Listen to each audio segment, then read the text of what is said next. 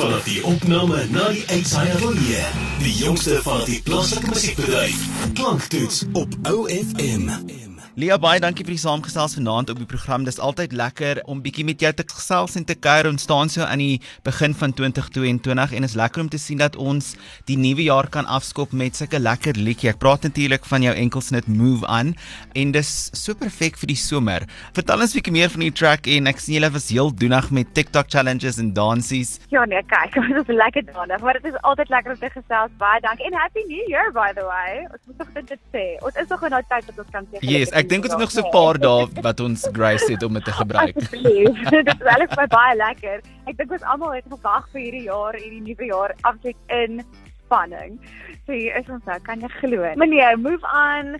Kyk, dis absolute vakansie en somerliedjie en al is die vakansie so baie van ons al verby, dit is vir my verby, maar maar dit moet jou in die vakansie mood sit. Dit moet jou in 'n somer mood sit. En um, die vraag wat jy eintlik vir jouself moet afvra is, is hoe sit jy jou move aan. Ehm um, dat mense wat van dans, van braai en vir my is dit regtig net same syn, goeie tyd saam met my vriende en familie. Ek kon nou gelukkig in die vakansie heerlik tyd spandeer saam met my bestes.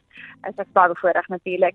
En um, ons het 'n wonderlike TikTok challenge gedoen waar ehm um, ek die dansie opgemaak en vir mense gesê kom sit julle move aan doen nie dans as jy nie die dans kan doen nie. Daar was mense wat gesê ek kan nie, dan sê ek sit jy move aan op 'n eie manier.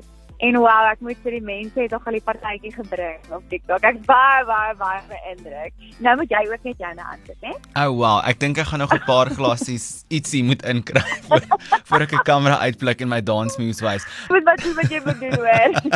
maar natuurlik dis baie lekker om te sien uh, dat uh, ons hier in 2022 is. Jy het nou genoem dat jou vakansie klaar is. Ek hoor jy's volstoom besig met TV-produksies. Uh, uh, vertel ons 'n bietjie wat ons van jou vanjaar kan verwag. Ja, so ons is weer aan die gang met duidelik dapper se vervulling die die tweede seisoen het nou in Januarie afgeskop. So ons is volstoom besig met dit. sien regtig ongelooflike mense en ongelooflike plekke. So dit is basies vir 6 maande nog op kyk net. En dan gaan ek verseker nuwe musiek opneem, nuwe musiekvideo's en as alles goed gaan mag daar ook so 'n kort filmpie of twee mm. ingewerk word. Dit is altyd lekker om om so 'n bietjie 'n nuwe challenge te hê, so ons hou dan vas daarvoor.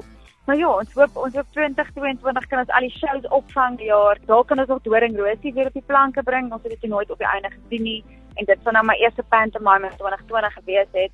So so hou regtig regtig wat duim vas. Ek dink ons almal is al 'n bietjie skrikkerig om te sê ek gaan dit en dit en dit en dan en dan en dan praat Cyril dalk weer. Vir Christus was hoop. Glo regtig, ek dink ons is nou verby die ergste. So onthou daai pas. Mm. Looking forward, wat sal jou hoop of jou boodskap wees vir die jaar? Ek dink dit ons moet as mense regtig net teruggaan na daai basics hierdie jaar. Gaan terug na respek vir mekaar, moenie met mekaar beklei nie.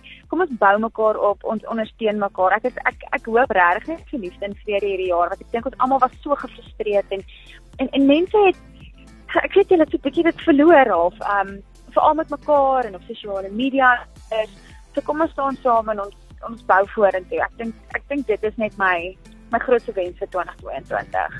Ons wens dit ook toe aan jou. Baie dankie vir die saamgesels vanaand. Ek waardeer die tyd en ons dans lekker saam met hierdie enkelsnit move on. Ja, hey, dankie. Ek waardeer dit so baie. Hey, it's a move on. Dit was Landus, die jongste van die plaaslike musiekbedryf.